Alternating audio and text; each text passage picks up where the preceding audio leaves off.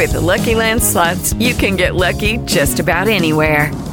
This is your captain speaking. Uh, we've got clear runway and the weather's fine, but we're just going to circle up here a while and uh, get lucky. No, no, nothing like that. It's just these cash prizes add up quick. So I suggest you sit back, keep your tray table upright, and start getting lucky. Play for free at LuckyLandSlots.com. Are you feeling lucky? No purchase necessary. Void where prohibited by law. 18 plus terms and conditions apply. See website for details. Mobile phone companies say they offer home internet. But if their internet comes from a cell phone network, you should know. It's just phone internet, not home internet. Keep your home up to speed with Cox. Cox internet is faster and has more reliable download speeds than 5G home internet. Cox is the real home internet you're looking for. Based on Cox analysis of Ookla speed test intelligence data Q3 2022 and Cox serviceable areas, visit cox.com/internet for details. Welcome to another episode of Duncan Dynasty. Alongside Anthony Brown, I am Garrett Bouguet. Thank you so much for listening. On this episode, uh, we're going to be finishing our discussion on our top 25 current players in the NBA. If you missed last week's conversation, we went from 25 down to number 13. Without further ado, here is us going from number 12 down to the number 1 spot. We did your 13, Yeah, so who do you have at George. 12? I actually have Embiid all the way up at the number Okay. 12 spot. Yeah. Um, with, I mean, we probably have said enough about Embiid, but yeah, on that defensive end, I mean, he's doing some really great things if he can stay healthy and stay on the floor. Yeah. With the 76ers, I think it's going to be fun to watch him. Yeah, and I think he, as of so as of now, he's my favorite for defensive player of the year. He's been that good Yeah. on that end of the floor. He, um, you know, he's just so long, such a good athlete, Mm-hmm. uh, and he's ahead of his age in terms of his ability to, you know, figure out what the offense is trying to accomplish. You know, a, a, a large part of being a good defender is figuring out when the offense is trying to throw a distraction or a decoy on one side of the floor when the real play is happening on the other side. Right. And you know, Draymond Green is is an example of a guy that can figure that stuff out really fast, and Embiid is picking that up that stuff up as well, and and that's really a key, especially if you're a rim protector, uh, to make sure that you don't take an extra step in the wrong direction uh, Right. to be in the right spot. Mm-hmm. Um, so that was your twelve. I have Kyrie at my number twelve spot. Okay. And um, you know, prior to this year, he wouldn't even have been in my top twenty. Really? Um, as an offensive player, certainly. Yeah. But his defense with the Cavs ha- was pretty lousy Yeah. for for um, pretty much his entire stay there. Mm-hmm. Um, and offensively, it was more of like a just I'm going to score for myself, and you know doesn't re- didn't really help his teammates too much. Um, but this year with Boston, he's done a couple of things that have really impressed me. His defensive effort is a lot higher, and you know part of that could be just the culture in Boston. Brad Stevens as a coach focusing in on defense. Yeah. I think it's pretty obvious Ty Lue never really has cared much about the defensive end of the floor. Yeah. uh, hasn't prioritized that.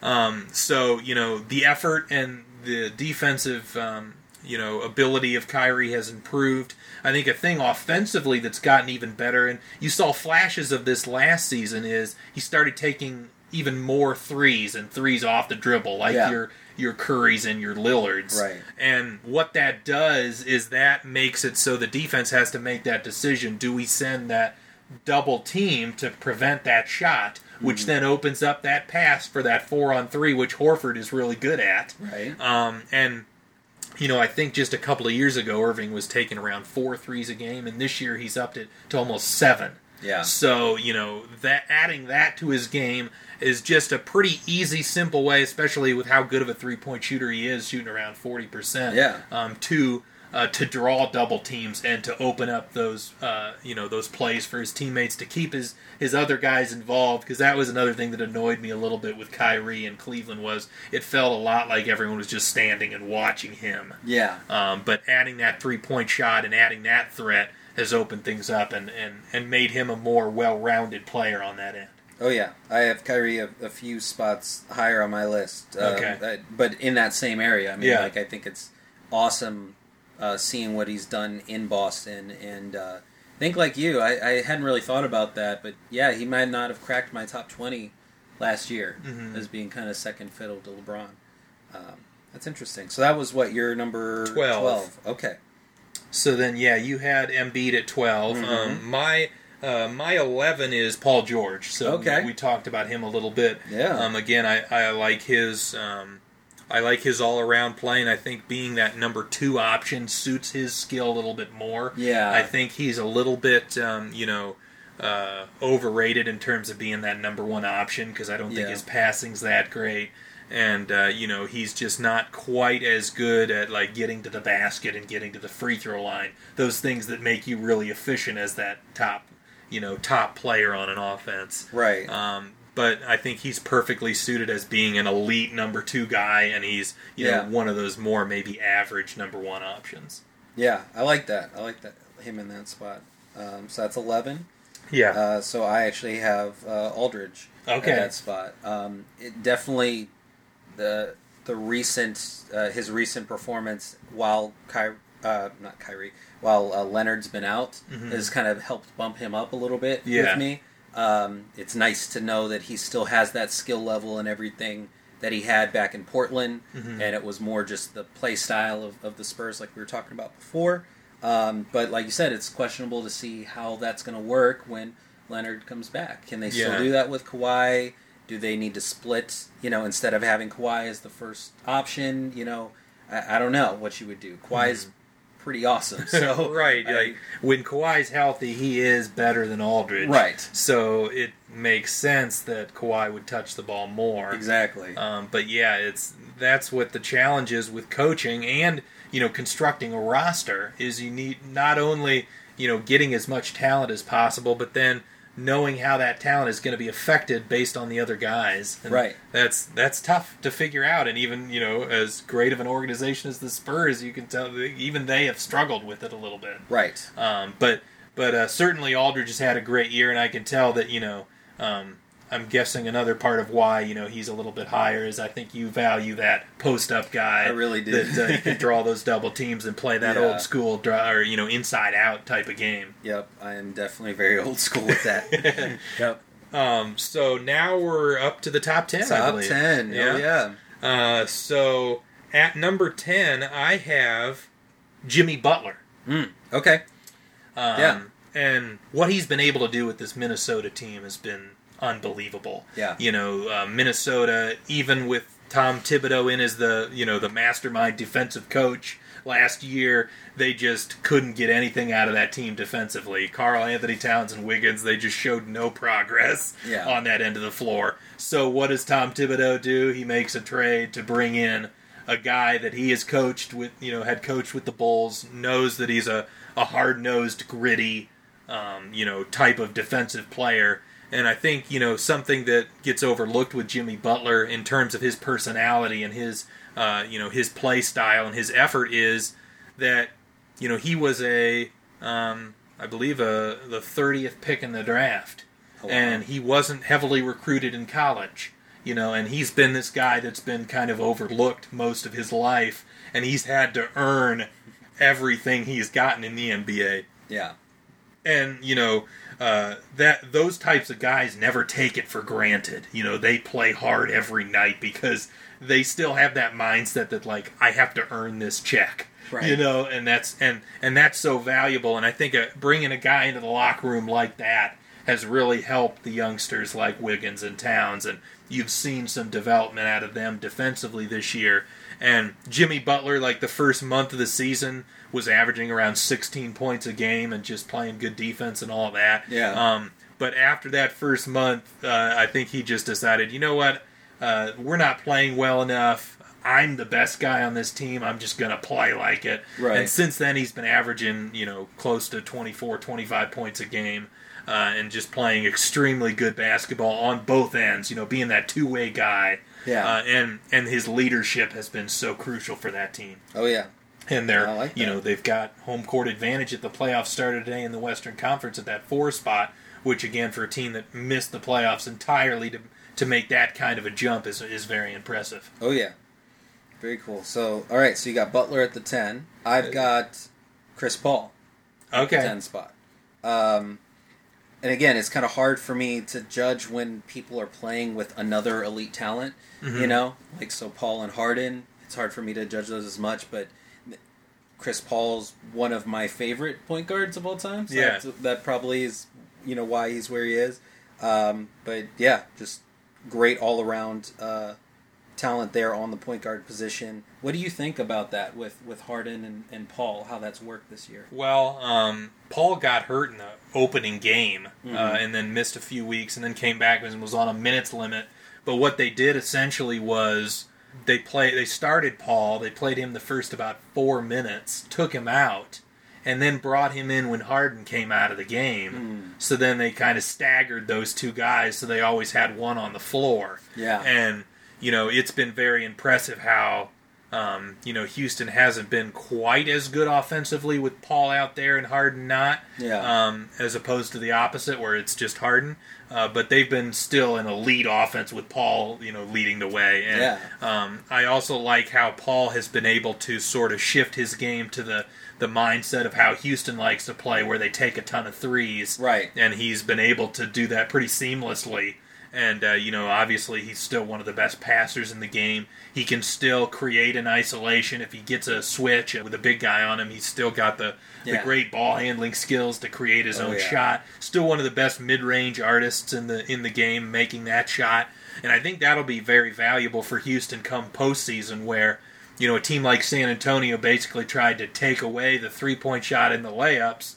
And they also didn't commit any fouls to send him to the free throw line. They basically said, "We want you to take the shot that you don't want to take, Right. and that most of your team is not good at taking." But when you add Chris Paul, like he's the he's the antidote to that problem. Right. You know, he is the perfect guy at getting into those areas and making those shots and making you pay. Right. Uh, so I, I think he has been a perfect fit for that team. Uh, and you know their record with with Paul Harden and Capela all playing is is you know I think they've only lost one game with those three guys all healthy. So Yeah. um, you know the combination of those two has worked well when they've played together. Uh, I I honestly think you know um, you can never have too many playmakers out there because it's it's always valuable to be able to get into your offense quickly, run a pick and roll, and if that doesn't work, swing the ball to the other side and run another pick and roll. Right. Uh, and you know when you have Harden doing it on the left side and Paul on the right, It's scary as a well, defense to like the- try and right, and Harden is I think more effective on the left and Paul on the right, so it works perfectly. yeah. Uh, so um, I think it's been uh, you know pretty great, and Houston is the one team I think that has at least a small chance of knocking off the Warriors. I think they're. Uh, the Warriors are so talented, but Right. the Rockets with those top two guys, plus with three-point Shooting shooting, oh, yeah. um, and you know they've improved their defense uh, with a couple of acquisitions with PJ Tucker and Mbah Mute. Uh, but you know I, I've been really impressed with Paul this year, and that's why I have him even higher, Even higher, yeah. on my list. But Cool. But yeah, certainly he. I, I think he's he's definitely a top ten guy in the league, and you know people like to um, you know talk down on him just because of the lack of playoff success with the Clippers. But you know um, injuries and you know and just bad luck have been a big factor in why he hasn't been able to to make a conference finals. But yeah. every year that he's played, he's been on 55 win teams, and and generally they're a contender to usually make it out of the first round if healthy. Right. Uh, so, um, yeah, I, I really love Chris Paul. So um, uh, that was your 10. Uh, who do you have at the nine spot? Uh, I've got Kyrie Irving at Okay. the nine spot. Yeah. and again, it, it's that going from second fiddle on uh, Cleveland and going to Boston after you know Hayward ends up with that horrific injury that was so hard to watch Yeah. live. We were watching that game actually Yep. Mm-hmm. live uh, with the opener there, and that was just so hard to watch. And, Right. uh, hoping for that speedy recovery there. It sounds like he's getting there slowly but surely. The last I saw, he was like, you know, basically taking set shots, but actually standing and shooting threes. Right. Um, so that's an encouraging sign. I think he's still a ways away because um, not being able to jump on jump shot, having like that, Yeah. that'll take some time, um, and just having the confidence to be able to put pressure and cut and all right. those sorts of jump things. off of that foot again or land. I mean, that'd be tough. But anyway, like Kyrie to be able to get Boston where they're at now, I Mm-hmm. think is is really impressive. Um, I don't know what Boston's going to be like in the playoffs, right? Because I mean, the Cavs are uh, Cavs are going through a little rough patch right now, but Right. you know, I I still have faith that They still have LeBron. they still have LeBron. Yeah, if LeBron's got to, you know, do like he does in the finals and just get 40 points and triple doubles every game, he'll do it. Yeah. Um, so I think he can drag them through there. But so that's my nice nine spot. Kyrie Irving. Uh, who do you got? Okay, well, um, yeah, I've got another point guard in that spot, but I've got Russell Westbrook. Mm, okay. Um, so Yeah. my biggest issue with Westbrook is, you know, obviously as the number one option, he can he can carry even like a you know an average supporting cast. He did it last year to 47 wins, so Right. you know he can carry a team uh, as the number one guy. Yeah. But my biggest issue is the fact that when he gets more talent on his roster, like a Paul George and a Carmelo, he doesn't necessarily get any better with having more talent around him.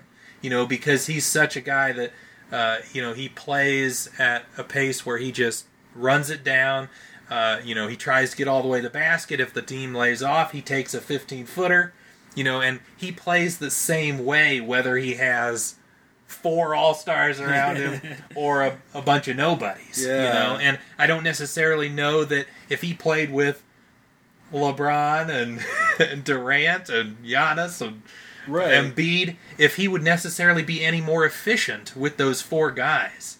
And that's what's Wow. that's what's tough is, you know, we talked about the how Draymond Green maybe would be a bad first option eh, but is an unbelievable third option. I think Westbrook's the opposite. He's Mm-hmm. Yeah. a really good first option, but he can't really be a third option because he's not a good shooter, so he doesn't. Mm-hmm. He wouldn't be a good floor spacer. Yeah. Uh, he doesn't ever cut or move. He usually just stands on offense. yeah. Um, I think uh, he like Huh. uh, was one of the worst five in the league in terms of um, setting like off-ball screens and just ma- doing anything. Yeah. He just stands there. Uh, and then defensively, uh, you know, he gambles too much. He, um, you know, and even with the likes of a Paul George and Carmelo, I don't think his defense has really gotten any better either.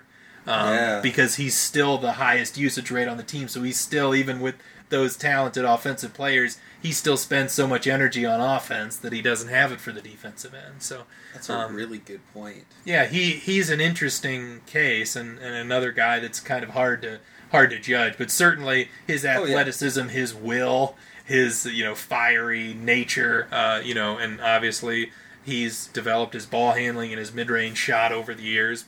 He's still a great player, uh, but yeah, certainly is someone that's tough to build around. Yeah, for sure. That's interesting. Um, you got me now second guessing my placement of, of Westbrook on there, but um, I have him a few spots higher. Okay. Um, but uh, yeah, okay, I'm not mad at that. That's a that's a really good uh, argument for for the nine spot. Mm-hmm. Um, okay. So, um, who do you have then at number eight? Uh, I actually have uh, Jimmy Butler Okay, up there. Yeah. Um, just your description of Butler before we started helped bump him up a little bit for me. Um, you know, yeah, I I think you've said enough about him before, but yeah, Yeah, he um he's been terrific, and it, Minnesota's going to be really fun to watch in the playoffs. I Yeah. really can't wait. Um, like a potential Minnesota OKC first round would be a lot of fun, and then even seeing potentially those, uh, you know, if Minnesota got through that to see that young team. Uh, against like the Warriors, I think that would be really fun. Even though you know Minnesota would be the heavy underdogs, Right. Uh, but it, it'll be fun to see Karl Towns and Wiggins their first playoff appearance, and then you know the Butler with easily the most talent he's had on any team that he's played on Yeah. uh, before will be will be really interesting. Um, but yeah, I like that pick. Um, at number eight, I have Anthony Davis. so, Okay, yeah. um, yeah, significantly higher than what you had Sure. here. And and yeah, you know, just based on pure talent, he might even be a little bit higher. For but, sure. But yeah, I dropped sure. him down a few, as you said, for the, the lack of team success. And he's also had a few durability issues. He almost always misses about 15 games about every season. He always Yeah. has a few like nagging injuries here or there. Um, he'll he'll play a lot of games where he gets hurt in the second quarter and doesn't return, Yeah. and then he's fine the next game. But it's like, oh, you couldn't have come back in that, Yeah. You know, those sorts of things that that bother me a little bit. but his uh, his skill on offense, he's become a pretty elite mid range shooter. Uh, he still needs to work on that three point shot. He's Yeah. he's taking them, but not quite hitting them at the rate you would want. But his ability to rim run, finish at the basket with his athleticism, he's developed a decent face up game as well. Yeah. uh, and his defense. You know, he's one of those guys that, especially defending on the perimeter, it would terrify me to take a shot over him. Right. Because he's one of those guys that he could be laying back and it looks like he's giving you the shot. Right. But then he jumps so quick and has such long arms that he could still block it. Um, so, you know, he's a terror on the defensive end um, from a shot blocking perspective. And, uh, yeah, so uh, he's a guy that that yeah, I would like to see him fulfill his potential, and is a guy that if he does, could get up into that top five range uh, Definitely. eventually. And he's still very young. Right. So there's still there's still potential there. There's still time. Um, yeah, I'm excited to see that. Well, and the interesting thought, uh, you know, with the whole, um, you know, I understand it's. I don't want to just like move on from the DeMarcus Cousins Achilles injury. Obviously, that's super Right. unfortunate. I feel really bad for him, but Right. you know, the NBA does move on, and uh, an interesting subplot of that potentially could be that the Pelicans might start listening to Anthony Davis trade offers uh, because you know the Pelicans have traded all their first round picks. They still have horrible salaries, you know, with uh, Jinsa and those guys. And so they don't have much of a future, especially if Cousins never returns to the level that he was at. Right. And and even this Cousins Davis pairing, although it was pretty good, Yeah. I think would probably max out at 50 wins. Right. You know, so um, are they truly a contender? And especially now, if Cousins is going to be out for at least a year, and then when he comes back, he's not the same. Do you want to just go about building a team around Davis and an 80% DeMarcus Cousins Yeah, no. and spend the next five years doing that? Or do you want to, you know, maybe try and trade Cousins and trade Davis now? And, And just and go see what happens. rebuild and- Right. Um, and the Celtics have the most ammunition in terms of draft picks to make an Anthony Davis trade happen. Ooh. Um, but think about how Oh. dangerous the Celtics would be, um, especially next year when Hayward comes back, uh, and you could add Anthony Davis to that core with. You know, Jaylen Brown and Jayson Tatum getting better and better Yeah. with a Kyrie and Horford. That would be, um, you know, a legit contender to win the NBA championship and be a dynasty. yeah, for sure, because they're all young enough on that team. Right. I mean, Horford would be the only one. He's, Right. I think, um, you know, trying to think if he might be 31 or 32. Okay. So he's the, the only guy. But you know, Hayward 27, Yeah. Kyrie's 25, Davis I think is around 25. Yeah. You know, and obviously Tatum and Brown are in they're 19 and 20. Yeah. Uh, so yes, they would be a team that would have a very very bright future. that is awesome. I'll definitely be on the lookout for that. Yeah. Okay. So, um, so we've gone through, I believe, uh, um, number 8 Mm-hmm. So now we're down to number seven, Number seven. which I have Giannis Antetokounmpo. That is exactly where I've got him Oh, too. okay, perfect. Yeah. So, Giannis has stretched the limits to how good a player can be without a jump shot at all, especially a guy that's a, um, you know, he plays the power forward position, but he's more of a perimeter player. He handles the ball a lot. Right. The fact that he's gotten this good without adding that portion to his game is just phenomenal. His athleticism, he, he's built up his strength to the point where he can Yeah. bully guys now. Uh, and he's become one of the most just unstoppable transition players because he essentially can take three steps from half court and get to the basket. Yeah. That's how long his strides are, and he can euro step around just about anybody trying to take a charge or block Mm-hmm. his shot. Um, he is uh, he is really phenomenal to watch, and again, at just 23 years old, he's a guy that in a couple of years could be one or two on this list. Yeah, for sure. He's he's a scary talent out there. Just oh yeah. Well, and his defensive ability, you know, s uh, is is already pretty good, especially as a a weak side shot blocker. Yeah. Um, you know, and uh, he's a guy that can guard three through five. Really, maybe would struggle a little bit with fives, but definitely three and four spots. Uh, and and yeah, just uh, a, a really scary talent and a guy that yeah has really unlimited potential. Oh yeah. He's kind of what I was uh, when I first heard about Anthony Davis coming into the league. Yeah. What I was expecting because Anthony Davis, you know, had that growth spurt. He was a point guard, Right. in Yep. high school, right? Mhm. Yes, he Um, was. He was like six two in high school. Yeah. And then shot up to about 6'10 in Yeah. a year. super versatile, could do all those stuff on, on, on defense and offense. Um, you know, not and this is not a knock on Anthony Davis. I think he's amazing, but Giannis has come through and he's running the like you said on fast breaks. This is incredible Yeah. at his size and Yep. strength. Oh yeah, so that's number seven. Yeah, so who's Oh, then is uh, who's your number six? I've got Russell Westbrook Okay. up there. Um, but you're right; he's a very hard person to place because, man, that was a really good point. That he's the only player on this list I think that the better his teammates do around him, that doesn't actually mean that he's going to do better. Right. Um, I mean, you had Kevin Durant as your, you know, other guy on your team, and you weren't able to break through. and Durant and, is yeah. literally the perfect player in terms of just a guy that you could throw on any team and Exactly. he can work smoothly. Because again, his spot up shooting, he can run off of screens. Yeah. Um, that's why I think Paul George is a pretty good fit as well. Because he can do, you know, he's not as good as Durant, but he can do Hmm. A lot of those same sorts of things. Um, but why maybe Carmelo hasn't been quite as smooth of a addition because he's a guy that kind of needs the ball a lot, and, and Westbrook, you know, needs it as well. Right, and that's the one downside to Westbrook that I mean, you're guaranteed all these triple doubles and amazing highlights and everything, but it's not necessarily going to lead to those big wins that you need against these better teams. You know, Mhm. we'll see when it comes to the playoffs. I mean, Yeah.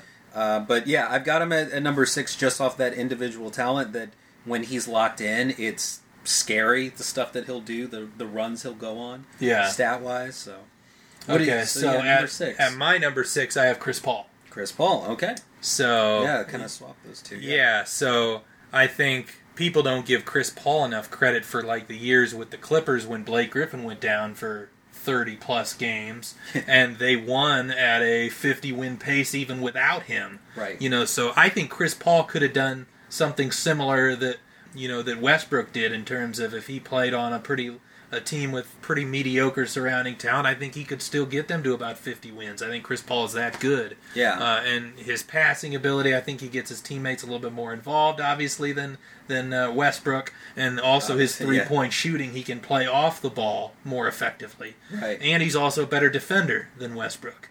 Um, so you know all those reasons are why I, I kind of have I have Chris Paul as a borderline you know top five guy. Yeah. Okay, I like that. I'm not mad at that. So now we've we've made it to the the final five, Final five. um, and uh, let's see um, who do you have then at uh, at your number five spot? At number five, I mean, first. Should we do a little drum roll? Did Yeah. Uh, I actually have, and I can't believe I'm saying this. I've got Steph Curry all the way down into number five, Okay. and I just want to say how much like pain and heartache it was trying to figure out between these top five. These are some of the best players to Oh, I know. play. Yes. Um, I mean, multiple MVPs within this list of, of our top fives, but Steph Curry, uh, greatest shooter of all time, incredible MVP, but Kevin Durant was such a good scorer in every way. It's hard for me to like pick between those two. yeah. But if, if I guess if I had to build a team around someone, I think I'm still picking a Kevin Durant. Okay. Um, and just with the other guys on the list, I I have him down there at that five. But try and talk me out of that because I'm I'm not very confident in how low I've got him. Okay, so um, the one thing I'll say about you know there's the the Curry Durant you know argument because Right. obviously they play on the same team. They both have won MVPs. Right. Uh, I think the reason Durant has been a little bit overvalued over Curry in the last like since he joined the Warriors is because the matchup that really mattered was against the Cavs, who have LeBron James, Hmm. and Durant was a guy that could defend LeBron, make LeBron work. Gotcha. And um, whereas Curry, you know, he's a guy that LeBron could even slow down a little bit on that end of the floor. But I think it's a little unfair to not Curry too far down because of Right. the second greatest player of all time gives him some trouble. right. You know, and- very true. I Fair. think I think against the majority of teams in the NBA, they would struggle dealing with Curry more than they would with Durant. Uh, Hmm. because you know the idea that Curry is so good shooting threes off the dribble that you have to completely reshape how you play defense and really push your defense out to the perimeter. And again, that opens up shots for Draymond Green, and then he can kick it to all these other shooters. I think an offense started by Steph Curry in general is going to be more effective than Kevin Durant.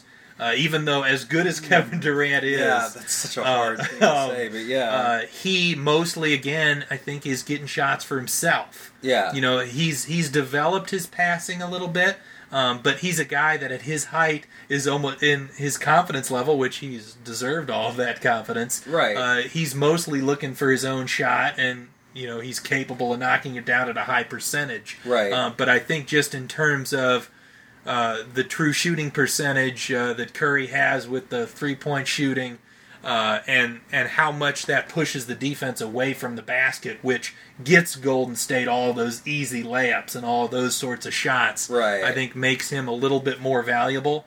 okay, Um, and you could also make the case that you know, I, and I probably agree with this, that Kevin Durant's a better defender than Curry, just purely based on size. Right, I mean, you know, um, seven foot guy who can do all those. Yeah, but if you factor in just like Curry's point guard defense versus Durant's small forward defense, I don't think there's as big of a gap as people would like like you to believe. Um, So, so I, I personally have Curry higher than Durant, Yeah. which would surprise a lot of people, I think. But those are kind of some of my, my thoughts as to why. Yeah, and and yes, Steph Curry. I mean, we've had talks about that before with comparing him to actually Michael Jordan in terms of the impact that you you have on the offensive end of the floor, Mm-hmm. right? But the difference being with Steph Curry that they're drawing out defenses, uh, double teams like thirty feet from the basket, Yeah. which is unheard of, right? that makes it wide open for anyone else trying to score. Um, so yeah, I, I think it's fair to put Steph Curry higher. It's just these these other four that we've Well, and- got in our top fives are just insanely good. Well, and how about this for a thought in terms of let's think about the Warriors pre Kevin Durant, right? Um, you know, Steph Curry was playing with Draymond and Klay Thompson, who obviously we both had as pretty high, but they're still like we had them in the more like the 10 to 15 range, right? Right. Um, so look at a team like that Durant has played on in the past with Westbrook, Harden, and Ibaka Right. right? I think all of those guys we would say were in the 10 to 15 range, Right. uh, and those teams never even won 60 games. Yet Steph Curry was the best player on a 73 win team. And he also won a championship. Beating Uh, OKC in the the conference finals in order to get there as well before Kevin Durant. Do you think people are, I mean, maybe this is just me feeling guilty here, but do you think people have forgotten that Kevin Durant, you know, jumped ship after, you know, after losing to them and jumped to that team? Because it seems like LeBron was hated for a long time after the decision. But even it, even with LeBron, it was the first year it was very venomous from Yeah. the fans. But then after that, it kind of yeah. you know, relaxed. I think just Same time, things happen and- time just passes and people, you know, aren't as passionate, forget about it a little bit. But I, yeah, you're right. Like I think it's already the narrative that like that's in the past, and Right. Durant's a warrior, and you know he was he's a champion now. Right, and that moves him up. Yeah, I might have to think about that again. But yeah, Steph Curry is one of my favorites at, at number five. So, um, okay, so I have um, I'll, I'll say my Sure. five now. I've got James Harden at that spot. okay, Um, and offensively, Harden has been sensational Yeah. this season. His passing ability, his isolation scoring, he's shooting forty percent from three this year. Yeah. Uh, his ball handling, he's he's unbelievable what he's able to do on the offensive end. I still just drop him down a peg or two because of the defensive effort. Yeah. He can even with Chris Paul, his defensive effort hasn't been much better. It's maybe been slightly better. Yeah. Um, but you'd think with Chris Paul taking some of those playmaking duties off of James Harden's hands that you know he could commit more consistently on that end. But Right. uh, he's just never been a good defensive player. I just don't think he's ever considered it important. Right. And you know these four guys ahead of him are just are better on defense better and they take it more seriously. for sure, for sure. Okay, um, I actually have Harden at the next spot. Okay. before because and the only reason I don't have him higher than the other people it's because of defense, like you said. Yeah. Um, yeah. Okay, so What about your number four? my number four is Kevin Durant. Mm. Okay, so Okay. um, people are probably going to freak out about multiple people that I have above Kevin Durant. Yeah. Um, and you, you've probably figured out who I have above him at this point. You know, I, I mean, I, I really love Kevin Durant. Again, his his offensive ability is is unlike anything we've ever seen at nearly seven feet. Right. Uh, and his ability to move, drive, finish, uh, and shoot the basketball at an extremely high level. Uh, his defense, I think, is a little bit overrated in terms of, you know, he's averaging. He's he's one of the top five in shot blocks, which I think is a valuable skill. He's been a decent rim protector, but I think his consistent defensive effort isn't there. Yeah. Um, and you know he he gets blown by a little bit more than you would like to see.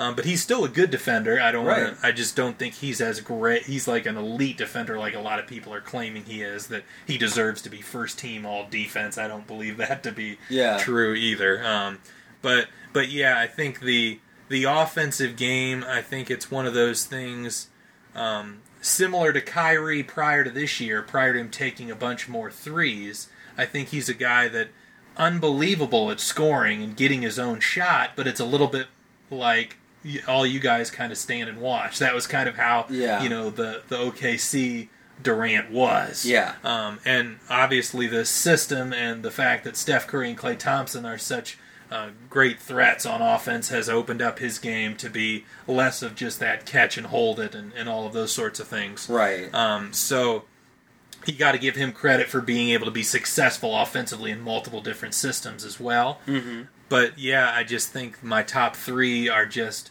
you know just a little bit better. Okay. Um, and again, we're talking top five in in the NBA in a sport that's already the top one percent of basketball. You know, top 0.1 percent of basketball players in the world. Exactly. And now we're talking the top five of that 0.1 percent. Right. These guys are all amazing. It's just small little factors. right.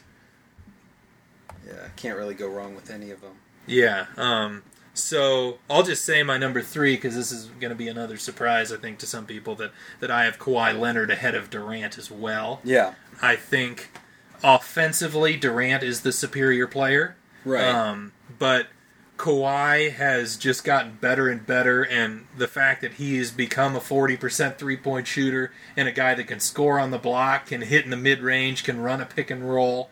Um, I think the next step in Kawhi's offensive evolution would be the passing. Yeah. I think he still needs to get better at that, but I don't think Durant has a huge edge in passing over him. I wouldn't say. Durant's gotten better, certainly, and I think he's got a little bit of an edge. But uh, I think the difference in defense is is is a lot in when you're comparing Durant and Leonard. I think Leonard is, when healthy, the best defender in the NBA.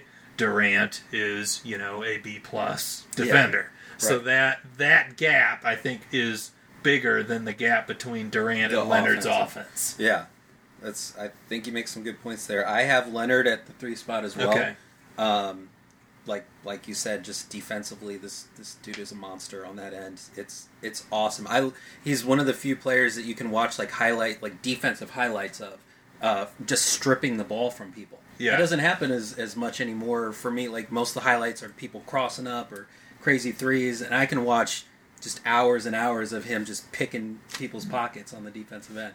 So good at that. Um, yeah, it's hard for me like to put him over over Durant. Like I'm thinking like if we're on the playground and we're picking like our you know top people, and I've got the choice between the two.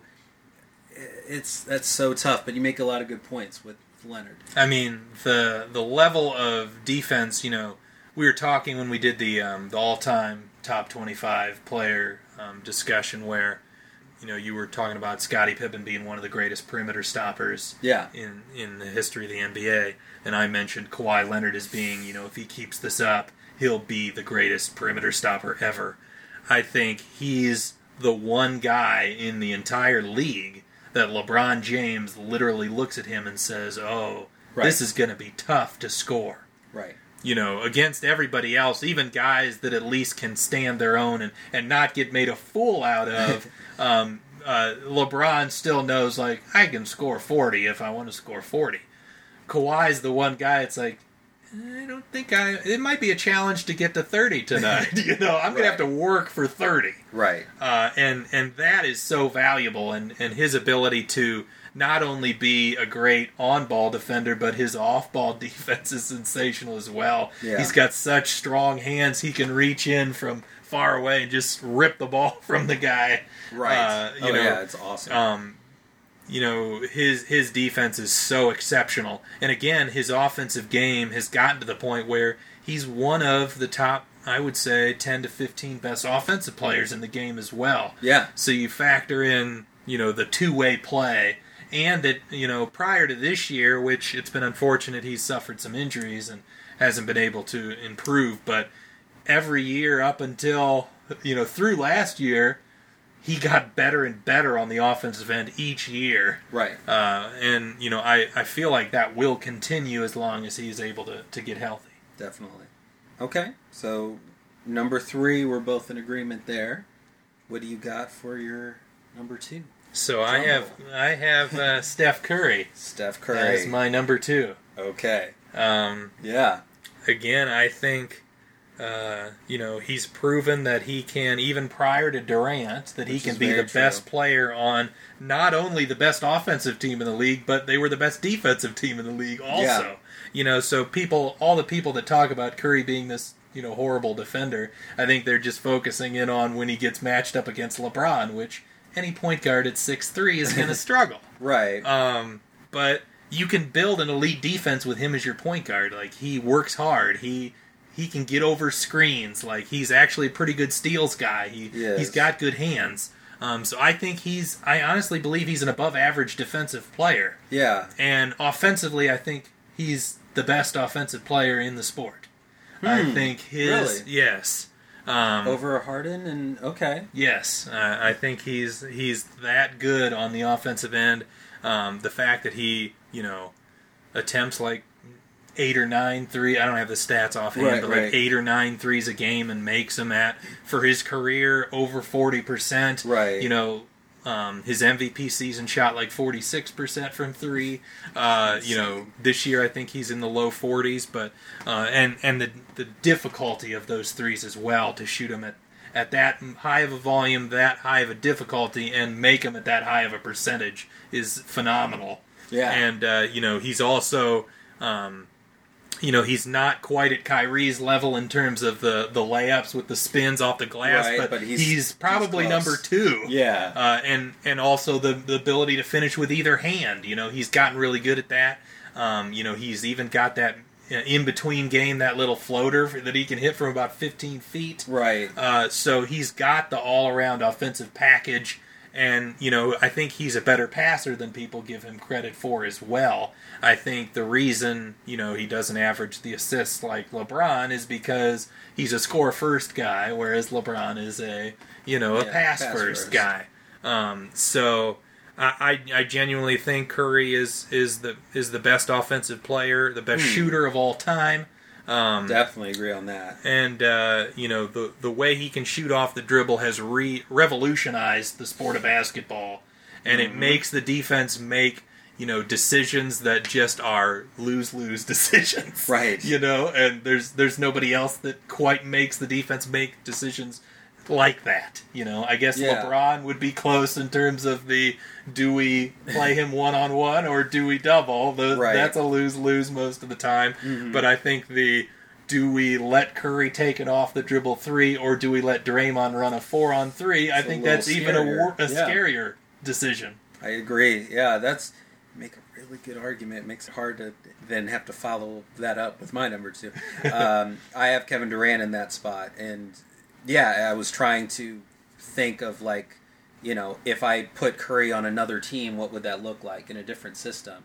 Um, but I, I think you're right. Part of the reason why the Warrior system is so elite, a huge part of that is because of Curry. Right? It's built around his ability to shoot the ball. Yeah. Um, yes, he's got amazing players around him, but he is part of the reason why the Klay Thompsons and the the Draymond Greens of the world do as well as they do. He does make people better around him. Yeah. Where Durant had some really good uh, talent over there when Harden was on that team, and they weren't able to break through. Mm-hmm. Um, it's Yeah, I for a long time I've I've had kind of Kevin Durant as the number two Yeah. in, the, in the league behind LeBron, and I still kind of haven't updated that.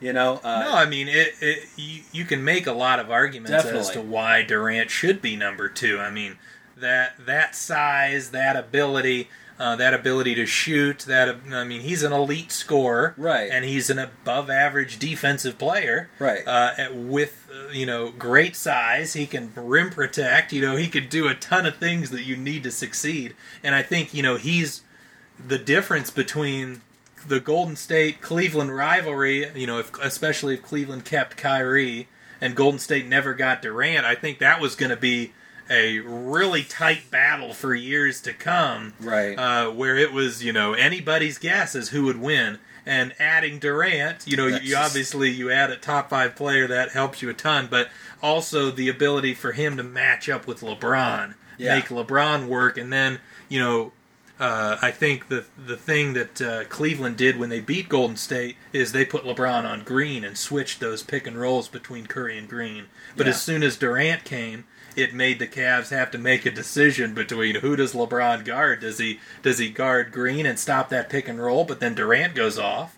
Or do you put him on Durant, stop him, but then they can run that Curry Green pick and roll? Right. So Durant, you know, I think people maybe overrate his value because in that specific matchup, he was the perfect antidote for what Cleveland was trying to do to succeed. right. Um, but you know, again, I have him at number four. I think Durant is terrific. He's you know a, Yeah. a multi-time scoring champion, an Yeah. MVP.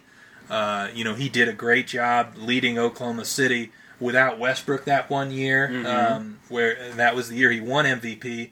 But even that season, I believe they didn't get out of the second round of the playoffs. Right. Um, so uh, I question if Durant, well, and because Durant and Curry can be kind of co-best players, we no longer can really figure this Yeah, out. it really is. But if they're the best players on a team, I've seen Curry win a championship. I've seen him win 73, whereas Durant, very true. you know, I saw him win 57 games and make an NBA Finals, but lose. right. Um, you know, so I guess you know people might say, "Well, you're comparing these guys two or three years ago as opposed to who they are right now." But I think Yeah. they're both pretty similar players to now that they were a couple years ago. Yeah, I'm gonna have to keep thinking about that because that's that's this is a really interesting uh, part of the conversation. Because wasn't it a, a game seven that the uh, Warriors were able to come back and beat OKC in that year? Yes, Right. So I Mhm. mean, I'm trying. they to were down like- three one. right. Yeah, I'm trying to think what if they could have gotten that win, what that ma- matchup would have been like of you know, Durant and and uh, but Curry was also hurt in that series. Ah, very yeah. true. So- Oh man, I don't know if, if we're boring people on this. We're like right at the end there, ready for number one, and still discussing number two. But yeah, I love this with. Uh, But yeah, like very- the, yeah. you know, the fact that Curry was still able to beat Durant, even Yeah. hurt, you know. Oh, you, you make some really good points, man. Yeah. Um. All right, so I feel like at this point it's pretty obvious who the number one is. Marcus All. Marcus All, um, by far the best. Um, yes, glad we're in total agreement. That's uh, been it for us. This is Duncan Dynasty. Um, no, I'm just kidding. That's yeah, LeBron I don't James. think anyone's surprised by that. We've talked about LeBron so much already.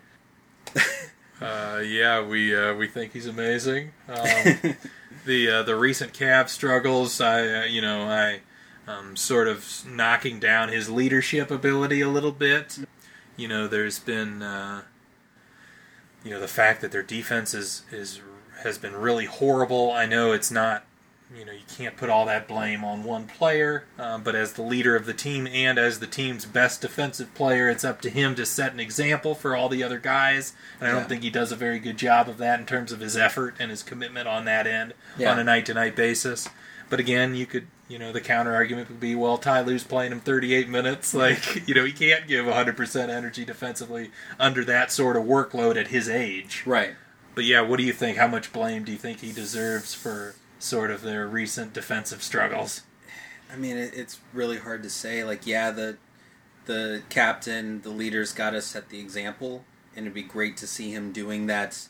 You know, uh, every single night, going out there guarding and just shutting down whoever he's going on. But uh, we've talked before how LeBron's mindset in the regular season has kind of been, you know, not every time, but kind of coasting on the defensive end at times, so that he can save it for the playoffs, and also increasing hopefully his longevity as a player. Right. You know, like he really hasn't gone down a whole lot in his athleticism. I mean, he has, but compared to most players in the league, he's Yeah. still one of the most athletic players Yeah. and shows no sign of slowing down. Um, and how old is he at this point? 33. 33. This that's insane. Yeah. Right? We have no idea what a 40-year-old LeBron's going to look like. He still might be out there dunking on people. Like we were just talking about how Al Horford at 31 is, you know, Right. uh, is on the old side of things for the Celtics and can't, you know, maybe isn't on the same timetable as the Right. 20 somethings. But if he were LeBron, I'd be like, oh no, that's fine. Yeah, cool. Yeah, you're still in your prime. um, so yeah, I mean that he might be playing the long game there of thinking like as long as we get to the playoffs and we're relatively healthy and I'm relatively healthy, we're going to be able to get to a championship and uh, you know, I can turn it on even from there and go up another level like he's done in the past couple uh, uh, finals. But I don't know. It's it's kind of a gamble to if they're playing this bad right now, you may have to throw that strategy out the window and say, you know what, I just got to go all in, Yeah. set the example. Well, and you know, there's the interesting idea of like, you know, is just keeping this final streak up for another couple of years enough to push his name over the likes of a Michael Jordan, even if he doesn't win more championships. You know, if he gets to ten straight finals, would that be considered a greater accomplishment than winning six championships? You know, and that's something that maybe we could uh, you know that uh, that might actually be relevant in a couple of years because if he keeps this up, as you were talking about, where you know he is say, conserving energy for the playoffs and then performing extremely well, his team's going to be the favorites to get in the finals. You know, barring maybe the Celtics getting Anthony Davis or or Right. something like that.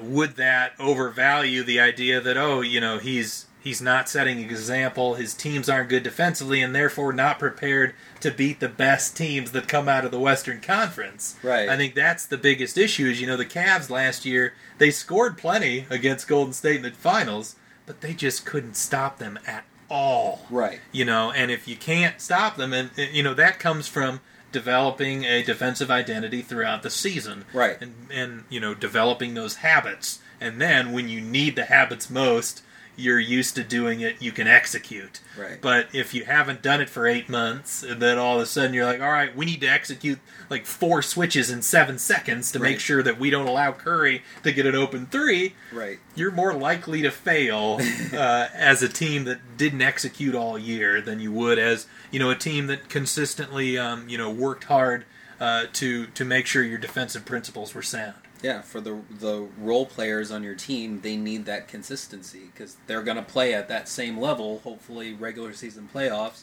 They're not you, LeBron. They can't just you know be the greatest player in the the world and then also go up a level in the finals. Yeah. Um, yeah, I think you're right. Um, but certainly, I think LeBron is head over heels the best player in the NBA, especially you know when you're talking playoffs. Right. Uh, I don't think regular season he's the best. I, I mean, as evidenced by the fact that he hasn't won an MVP in a long time. Mm-hmm. But playoff time, when he does bring that defensive Oh ability, gosh. he's you know obviously a top five offensive player and probably a top five defensive player. Yeah. So. You know, I, it, uh, it is crazy, and uh, you know he's he obviously we talked about him being the number two player of all time. So if you're that, you're generally you're going to be the number one current player. Right. right. um, but but yeah, I, um, uh, is there anything else you wanted to add? Is there any other um, players that uh, I guess we didn't really talk much about DeMarcus Cousins and you know and guys that would be injured. Yeah. Would would you have a Gordon Hayward when healthy, Hmm. um, like anywhere near your top twenty five or even higher? I think I might have him in the top 25. I'm not sure where Yeah. I would have, and it's it's hard for me to think now. You know, after the injury too, like where to place him. Mm-hmm. Um, and with Cousins, that's another good point. I'm not sure where I'd put him. What about you with those two? That's Um, that's an interesting conversation. Gordon Hayward would probably be just outside my top 25. He's probably more in the top 30 range for me. Okay. Um, you know, he's he's a really good player. He can shoot the ball well. He can create a little bit. He's a decent defender. He's just not really. I don't feel like elite at anything. He's just kind of a.